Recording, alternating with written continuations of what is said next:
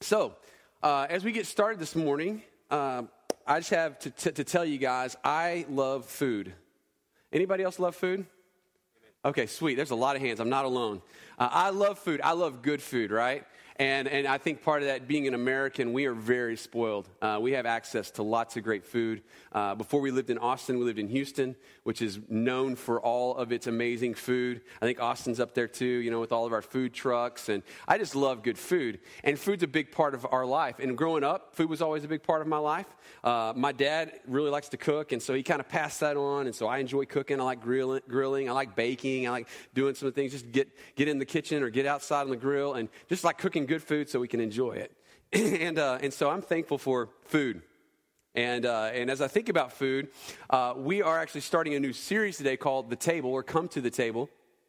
And we're going to do something a little different. We actually aren't going to dive into a text uh, this morning and unpack a text together, but we're, we're going to start all the way in the book of Genesis and we're going to look all the way to the book of Revelation. That's the first book, in case you didn't know, to the last book. And we're going to see how this idea of food and the table is actually weaved through the entire text. And so, a little bit different than what we typically do on a Sunday morning, but I want you to, to notice that food is a big deal. And food's a big deal to God. And in, in fact, I would even uh, argue after reading, uh, it's, it's very possible that, that food is one of God's love languages. I think it's one of my love languages. The fastest way to my heart is through my stomach a lot of times, right? And my wife knows that. And so, but notice how food is a big deal uh, in our lives because uh, every day you wake up, it's like, what are we going to eat today? Right? What are we going to, I mean, for most of us, not all of us maybe, but for me, like, first thing I'm thinking, like, what are we going to eat? Actually, my kids are asking the night before, before bed. Hey, what are we having for breakfast tomorrow? You know, uh, we go on vacations, and it's like that's like our primary focus is okay. What are we going to eat? And then we eat, and we say, okay, well, what are we going to eat for the next meal? And then we have we add that meal. And what are we going to eat for the next meal? And so we're always talking about food the whole time we're on vacation.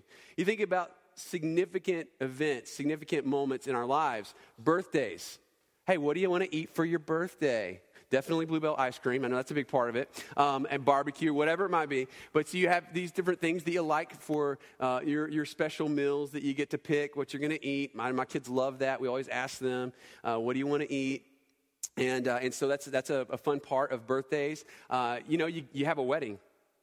And we know some of you guys have recently gotten married. Some of you guys are getting ready to get married. Uh, and so you have to figure out what you're going to eat for the rehearsal dinner and what you're going to eat for the, the, the, reception. And food's a big part of weddings. Uh, for those of you that graduated from school, I mean, everybody's like, okay, what are we going to eat before the graduation? Okay, what are we going to eat after the graduation? I mean, it's, it's, like always about food, right? There's always this table conversation. Where, what restaurant are we going to eat at? What, what are we going to do? So food is just everywhere. And even when people pass away, when we have a funeral, Food's a big part of that too, right? It's a time where we get together and we connect and we grieve and we comfort one another, we tell stories. But food has a central place in human life, in our existence.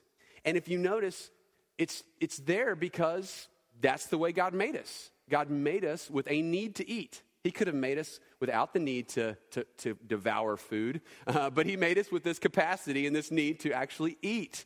And He could have made it where it was like we just ate the same thing all the time but he didn't. He could have made it where it just everything tasted the same, but it doesn't. You see, God is a very creative, generous, beautiful creator, God, and so he's given us this ability to, to eat.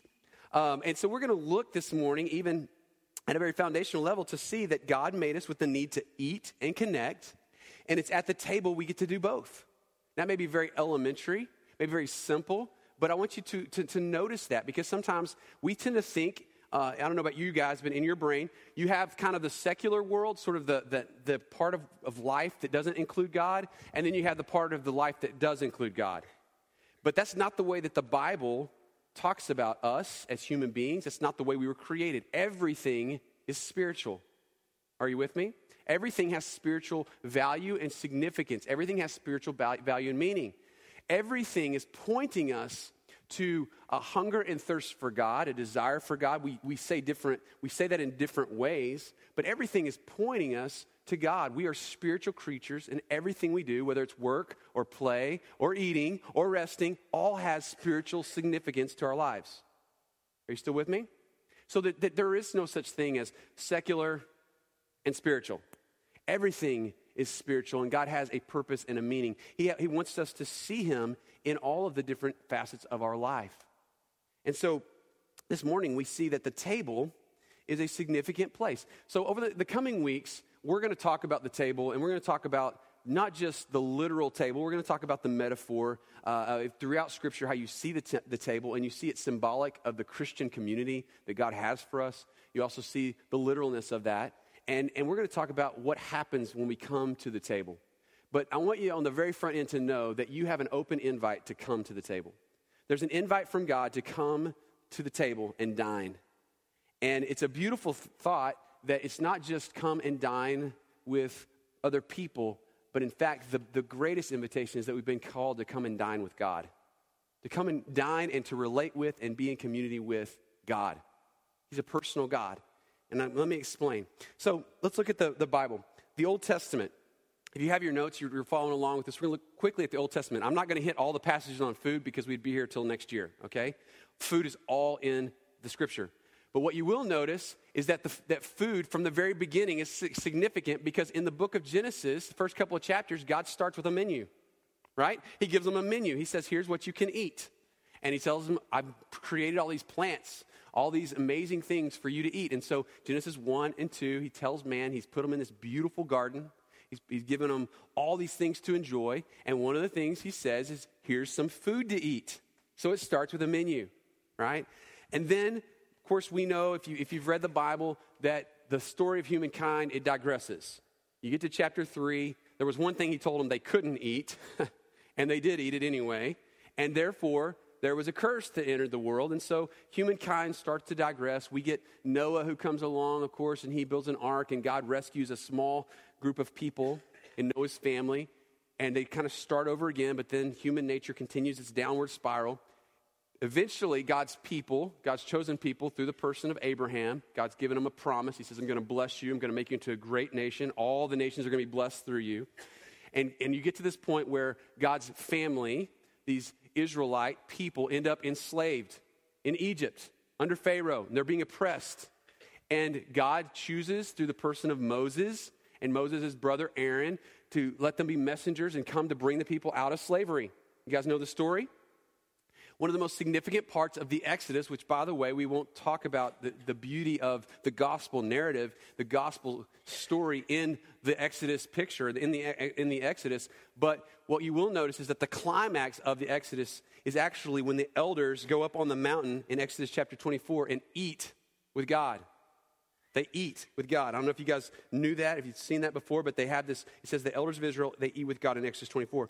Uh, and then Post that, God's people, God continues to give them instructions on how they are to live. Of course, at, uh, while they're out in the wilderness, God gives them the Ten Commandments.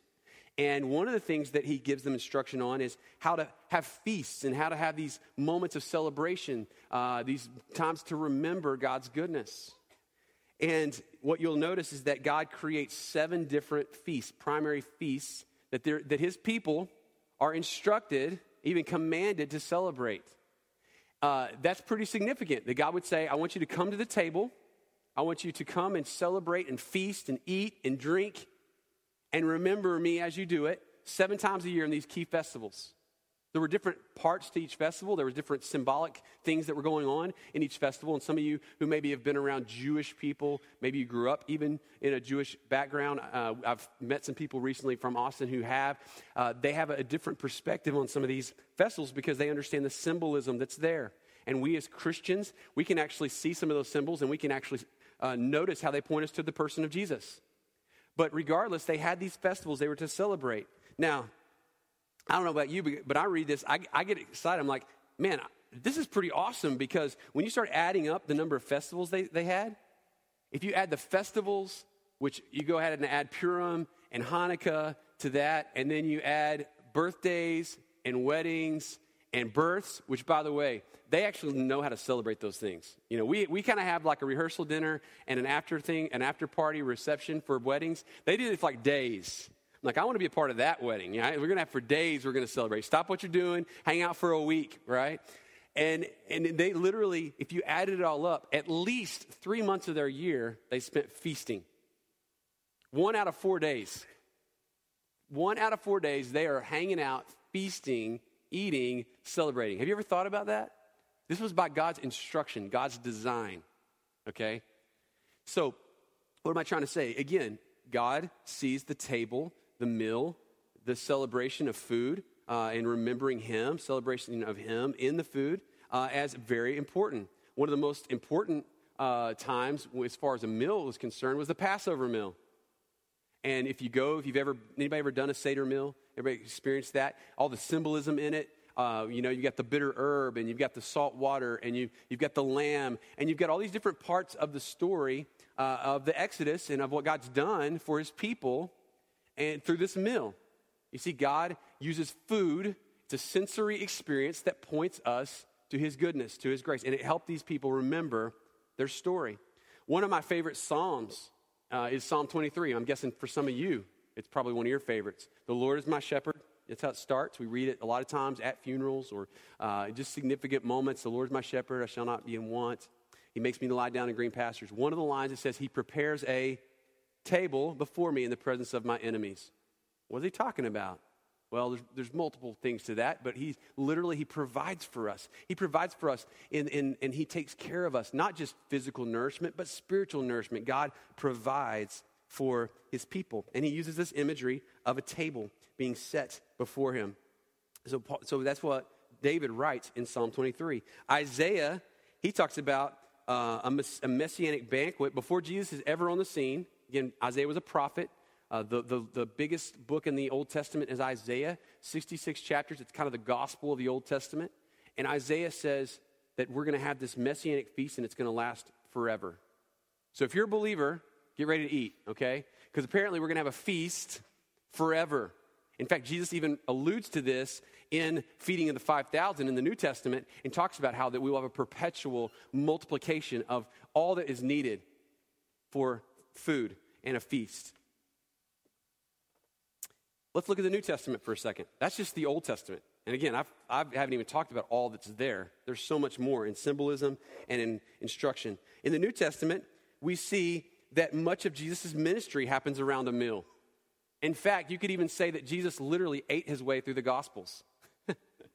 that may sound sacrilegious, but if you look at Jesus' life, especially in the book of Luke, Luke's account literally shows how Jesus went from a meal in transition to another meal, or he's sitting at the table. In fact, the whole Gospel of Luke is Jesus really eating and, and, and talking about things with people of significance while he's around a meal, or again, or transitioning to a meal. What's the point?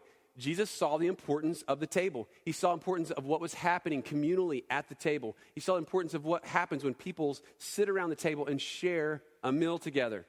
Significant significant time. And so Jesus did much ministry there. You think about the stories uh, of Jesus' ministry. Think about the moments where he was with the tax collectors and sinners. We're going to talk about that in a couple weeks. We're going to talk about how Jesus was there at the table and a lady comes in and she breaks a jar of perfume on Jesus' feet while they're eating. So they're eating a lot. And Jesus does great things and has great conversations, powerful conversations over meals. It's interesting that Jesus ate so much that the people that described him even said he was a glutton and a drunkard. There's only three things that we see in uh, the New Testament that says Jesus came to dot dot dot. Jesus came to seek and to save the lost. That's probably one you guys know. Second one, Jesus came not to be served, but to serve and to give his life a ransom for many. That's another one maybe you probably know. Do you know what the third one is? Jesus came eating and drinking. That's the third one. I don't know how it fits in with the other two, but here's the point Jesus is, was here to be with people. He wasn't so hyper spiritualized, he wasn't so out there and disconnected from reality. He was with people in one of their basic needs, which was to eat and enjoy a meal. So, all of you guys in the room that like really think a lot about food, you're like, ah, I'm like Jesus when I do that, right? See, Jesus he ate and he drank and he connected with people. He loved people. And so he spent time with them. Remember the story of Zacchaeus? I'm coming to your house today to eat a meal with you, right? When he called Matthew the tax collector out, shortly after that, we find him at a table with Matthew and all of his buddies. These sinners, these people he shouldn't have been hanging out with, they're around the table. They're enjoying a meal together. Significant that we see this in the life of Jesus. Not only did he minister through meals, he told parables that included meals. because he knew that people got it. If he wanted to get a man's attention, he says, Hey, there was a man who served a party, and it was really good barbecue, and they got it from Lockhart. And, uh, no, I'm just kidding. Here's the deal food was probably a, a part of drawing people in. They understood it, they got it. And he uses this. He talks about a wedding feast. One of my favorite moments is when he's giving the story of the prodigal son. And it's actually the story of two sons. We call it the story a lot of times the prodigal son, but it's really the story of two sons. And what happens at the end of the parable? The father what? Throws a party. He has a feast. He kills the fattened calf, and they have a feast. And it's in that even Jesus is trying to paint the picture that the kingdom of God is a place where there will be feasting. There will be a party. There will be a celebration for the redemptive work that's been done in and through the person of Jesus, the son that's not in the story, the son who laid down his life so that we could come to the party. So even in Jesus' storytelling and his, in his, his uh, conversations with other people to help them understand, he would use these parables that included meals. We notice that when Jesus gets to the end of his ministry, his disciples were super puzzled. And you would too, because we, they didn't understand, just like we wouldn't have understood what Jesus was saying when he said, I'm going to die, you know, that they're going to kill me. Uh, and, and his disciples are looking at him with puzzled look. And instead of giving them just an explanation, he gives them a meal. He explains to them in an upper room what's called the Passover meal that became now the Lord's Supper. He took that meal and he, he interjected a, a symbol of how his body would be broken and his blood would be shed. And if you come to point, every Sunday we come to the table and we come to this communion table and we remember that Christ's body was broken and his blood was shed. And Jesus knew that it was a practical way that they could remember as they not only broke the bread, they poured the cup of wine. It wasn't Welch's, by the way, it was wine. And they, they, they poured it and they, they ate the bread and they remembered. And it was a physical, sensory experience to help them remember God's goodness and grace. Jesus brought them into that room and he taught them and he showed them what was going to happen and what was going to happen next through this explanation in a meal. The early church, if you get to the book of Acts, if you've ever read the book of Acts, you'll find in the early church that the description in Acts chapter 2 and Acts chapter 4 says that they broke bread together. So if we want to be the kind of church that reflects the early church, we need to eat together. Ever thought about that? Eating together is a part of that. That's one of the reasons why I love life groups. We get together, we share a meal together. Some share dessert together. Uh, I prefer whole meal, um, but we eat, we eat together, and we enjoy that. And we, we, we, as we eat, we just enjoy the fellowship and the, and the community that comes around this need that we have to physically partake so that we can live. It's the way God made us. So, food is a part of community in that. In the early church, they did that. They broke bread together daily, not just communion, though they did communion together, but they literally ate meals together. I already said this before, uh, but, you know, again, even in the New Testament church, the, the the significance of the mill uh, continued on, and we find that Paul in the early church, they had some issues that resolved, revolved around eating. Eating with the wrong people, uh, as in the Gentiles. So Paul and Peter had a significant kind of falling out, kind of come to Jesus moment uh, argument over the Gentiles and how food related to who you could eat with and what kind of food you could eat and those kind of things. So even that impacted them. But then uh, I said this that the Bible began with a menu and it ends with a feast. When you get to the book of Revelation, Revelation chapter 19, if you haven't read all the way to the end of the Bible, I encourage you to do that. But when you get to Revelation 19, it says that there will be a marriage feast. A marriage feast where we, as the church, Christ's bride, come together with Christ, and there will be a massive feast and celebration, a wedding celebration on that day. Do you know that? Some of you are like, I don't know what this is all about. Like food, I'm just getting hungry. That's what I am. That was kind of my goal, right? No. So, so you see through the entire Bible this idea of food and the table and physical sustenance, nourishment that always has the potential to point us to spiritual nourishment. Paul even says this. He says, whether you eat or drink, do it all for what? The glory of Jesus. There is a way to eat and to drink that can give glory to God. Remember what I said a while ago? Sometimes we think this is the secular part and this is the spiritual part. But even in the eating and drinking, we see how God can be honored and he can be glorified as we come to the table and rem- remember. In fact, I would summarize it this way that the table is a communal experience where we remember and we enjoy God's physical and spiritual provision. We enjoy his physical and spiritual provision in a communal experience. And over the coming weeks, again, we're not going to talk about it all today. I believe there's some significant conversations that can be had at the table. There's significant healing that can happen at the table. There can be learning that happens at the table. But ultimately, every time we eat, it's an opportunity to worship. It's an opportunity to worship. It's an opportunity to, even when you're eating ramen, okay, even when you're your 10 cent pack of ramen, right, just came out of the, the microwave, you can still worship Jesus. I know that's kind of hard to believe, right? Uh, whenever, whatever you eat, whatever you drink, you can do it for the glory of God. You can remember that He is a provider, that He takes care of us, that He nourishes us, that He ministers to us by caring for our needs. Like I said, God gave people His instructions to use those moments, to use those, uh, those feasting opportunities to remember Him. The community of the table is one of love, it's authenticity, it's blessing, it's joy, it's diversity, and it's serving when Christ is the centerpiece of our table. I know we live in a culture where the table is becoming more and more rare, like dinner table. Like fewer people are just sitting down and enjoying dinner together.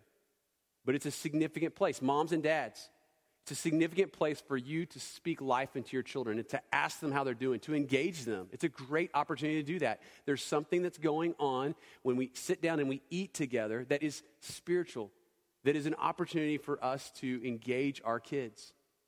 It means to put down the iPhone, Dad. They can wait, right? I'm talking to myself here. Put, put away the distractions and engage in the community of the table at home on a church level, uh, the community of people that, we, that are called the church. We have an opportunity to engage at the table, to invite each other into our homes. I know it's a lost art. Hospitality, in many ways, is a lost art. But one of the things I love about Point Community Church is I love to see how people get together and they enjoy meals together. And there's a meaningful, significant thing that happens when you eat together. Isn't it interesting how somebody who's a complete stranger, when they come into your house and they sit at your table, Walls are broken down. Relationships are built and established, especially when they feed you good food, right? Like, you're my friend now. I'm coming back here. Thank you. I know, I know where to go when I want that meal. No, it's, it's, it's a beautiful thing that happens. And for some of us, maybe we haven't experienced that, but God wants to redeem the table. He wants to redeem the, the moments where we sit and we eat and we enjoy one another. I'm not trying to hyper spiritualize this thing. I'm trying to help us open our eyes to see that God can actually use the table as a place to build community amongst his people. And that there's some beautiful things that happen when we come and gather around his table. It is a place of love, it is a place of blessing and learning, it is a place of diversity, it is a place of serving, it's a place, an opportunity to remember God's goodness. Now, for some of you, maybe the extent of your prayer over your time at the table is like my uncle. Every time I went to my uncle's class, uh, uh, home, not class, home, uh, when during the summer we spent a, a, week with them, he would always pray like this Rub a dub dub, thanks for the grub, amen. Boom, let's eat. That was his prayer. And I thought, okay, you're silly. But even beyond that, maybe our prayers are even just rote and they, we really forget just how God has provided. God has sustained us. God has, we don't have to get into these hyper spiritual. In fact, when you're really hungry, the worst thing is to ask the person who prays the longest to pray, right? Don't you hate that? Like you're starving, and then the, Mr. Spiritual has to step in there and like pray the five minute prayer, and you're smelling the food, and you're like drooling, and you're like, just get over it, right? My kids all start saying, Amen, Amen, Amen. So if you come to my house and you pray too long, they'll start calling you out and saying, Amen, all right? But in our prayers, do we remember, not just because we're supposed to pray before we eat, do we remember God's goodness? Do we remember God's grace, His generosity, His mercy? Those physical uh, hunger pains that we have are even opportunities to be reminded of the spiritual hunger that God wants us to have. to come around the table, to enjoy God's goodness. Like I said earlier, God could have made food bland. He could have made it all taste like cardboard, but He didn't. He made it with all these unique flavors and smells because He's a God who wants us to enjoy, but to remember Him as we enjoy, as we come to the table. But as I said earlier, this is not just about the literal table. It's not just about eating at your house or eating with other people at a restaurant or coffee, having coffee with somebody or whatever it might be and enjoying that.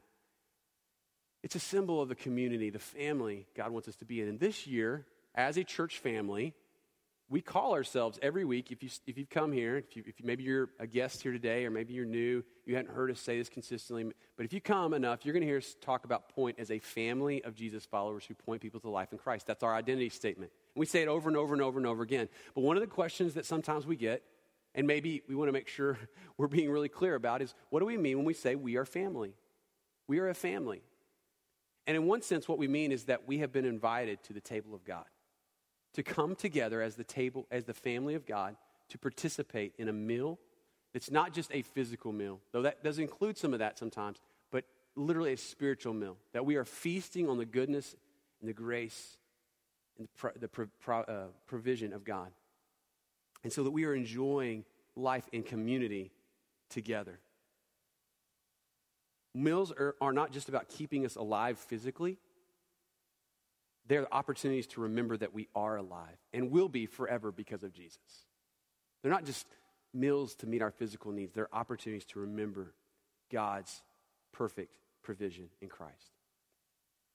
It doesn't have to be the Passover meal to remember Jesus. It doesn't have to be a festival like the Old Testament festivals to remember Jesus. It just has to be uh, that we are mindful that God is the one who gives that God is providing. You might be thinking, okay, Nick, like, so what do I do with this? Where does this go? Well, I've tried to give you a few applications along the way, but here's the main application for today. You ready? Go eat more. I'm, I'm just kidding, totally. Some of you guys need to lighten up, all right? You're like, okay. Listen, when you eat, the, the, the desire is to remember God to remember Him, to bless Him, to thank Him, to, to, to remember God's goodness. You see, the, the, the meal is, is a great picture of the gospel. Again, and God providing what we lack. It's a good time to remember that Jesus has provided what we lack, which is the ability to earn our way to the table, to even get access to that table. Jesus has provided that through his, through his sacrifice and giving us salvation. Isn't it interesting that as we went through the text, so we went through Genesis to Revelation at a very fast pace and at a very high level. That in some ways you could actually make the case that the goal of salvation is that we would end up at the table with God. Isn't that neat? Just think about that. That at the end of the day, the goal is that we would actually end up at the table, at the feast with God. Jesus said something powerful when he was doing communion for the first time, showing them his body being broken, represented in the bread, showing them that his blood would be spilled, when he said, I won't take this meal again until when? Until I return. But he's pointing to the fact that one day we will take this meal again with Jesus at the feast, at the marriage feast of the Lamb. Now, that's going to be an awesome, awesome day for those of you who have put your trust in Jesus Christ to save you. You decided to get off the treadmill of trying to be a good person, go to church enough, read your Bible enough, pray enough, and realize that it's in the person of Jesus that you're saved. That his blood washes you clean regardless of how many times you've rebelled, how many times you've sinned, how many times you've fallen. If you have received that free gift of salvation by faith, you have a seat at the table. You have a seat at the table. And your invitation can't be revoked because you've been given that invitation because of the person of Jesus. And I want you to know that I look forward to eating and feasting and celebrating with you one day at the table. Some people think the idea of heaven sounds very boring. That's because a lot of times the image is we're going to hang out on clouds with little fleece diapers and we're going to play harps and shoot little arrows, okay? That's not the Bible's picture of heaven. And some of you, I don't want to see you like that. Actually, most of you, all of you. Here's what we know the best images we can get of what heaven's going to be like is a gigantic party. It's going to be a party. I'm not talking about people just wasted over here on the curb, okay? I'm talking about celebrating. You know, here's the thing that, that it, it drives me crazy. Like we talk about pointing people to life in Jesus, and then you hang out with Christians and you're like, you guys are depressing. Like, what's wrong with you? You have, you have life, but you look like death. You know what I'm talking about? Listen, being a Christ follower is not boring. Experiencing life in Jesus is fun and it's joyful. It's a celebration. And yeah, the celebration here is nothing like what it's going to be when we get to heaven. Because when we have the celebration in heaven, there will be no more pain and sickness and sorrow and sadness and suffering. Amen to that. Because reality is, is that all the stuff that really keeps us from wanting to celebrate will be done away with in the person of Jesus. He will come back and he'll fix it. And we'll be back like we're in the garden. And the menu is going to be laid out. We're going to enjoy. But until that day, we can come to the table. We can come to the table. We can come to the community of people. We can enjoy God's goodness and his richness. What are some practical applications as we think about what it means to be the family of God this year? Now, just a couple of things this morning. I've already alluded to some of these things, but I will say that if you are a Christ follower and if you've experienced life in Christ because you have laid down your self salvation project and received the gift of salvation in, in, Jesus, if you've received that and you have your invitation, then let's celebrate it. Let's enjoy it. When you eat a meal, when you spend time with people, let the light of Christ permeate that meal.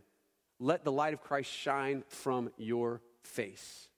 Remember to thank God for his goodness and for his provision. Let us lead our children, parents, to see that God is the giver of every good and perfect gift. That he loves us so much that he would provide for us. And if you're, if you've received the invitation, the Bible talks about us giving um, gospel proclamation, being on mission, living on mission, sharing the gospel, being witnesses of Jesus.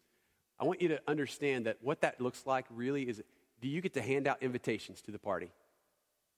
You get to invite people to come and celebrate the feast with our Savior. If you don't like parties, you're not going to like heaven, right? But you, you know that if you get to pass out invitations by both living with the joy of Christ in your life and sharing the truth of what Christ has done for us. It is a joyful experience. People, when we start talking about sharing the gospel, they kind of go, oh no, he's having that conversation again, making me feel guilty because I'm not telling people about Jesus enough. When you realize that we get to invite people to the table, we get to invite them to the table.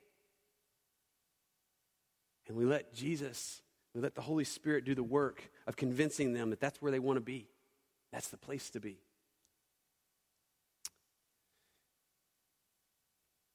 And if you have not received the invitation, Jesus tells a parable about this very thing. If you've not received the invitation to the party, my prayer today is that you would. You would, by faith, receive the gift of salvation, eternal life. That you would receive the hope and the life, the forgiveness, the redemption that's in Jesus. Maybe for those of you that are believers, this week, one of the most practical things you could do is invite neighbors to your table. Like literally, invite neighbors, coworkers, friends, somebody to your table. And just share in a non weird, churchy way. Don't have to get your weird evangelism voice on. Just share with them like what God's done and how good He is. Let them see it on display at the table. But for those of you that have not received, my prayer is that you would receive. You can, don't have to earn it. Jesus has made a way for you to be there. Let's pray. God, we thank you so much for your grace and your mercy. We thank you for your provision. Thank you that you take care of us physically, that you feed us. I mean, you put that need in us Food is our fuel, and we survive by eating. But we know also your word says that man will not live by bread alone, but by every word that comes from your mouth. And so we know that true life, real life, everlasting life, forever with you life is going to come through receiving the person and work of Jesus by faith. Understanding that our salvation has been given to us and sealed for us in the person and work of Jesus and the move of the Holy Spirit in our lives. So I pray even right now that the Holy Spirit, Holy Spirit, would you move in this place? Would you compel us to joy, to celebration, that you are a God who is good and generous, creative in the way that you provide food so that we might see your goodness? We might eat, drink, and worship. God, I pray that we would see that. I pray that over the coming weeks, as we talk about what it means to come to the table and, and we experience the community of the table, that we would see you for who you truly are, not what we've made you into, not what we've boxed you into, but we would see you for who you are the good, good Father who loves us. May we feast. May we remember what the psalmist says when he says, Taste and see that the Lord is good. God, we want to believe that.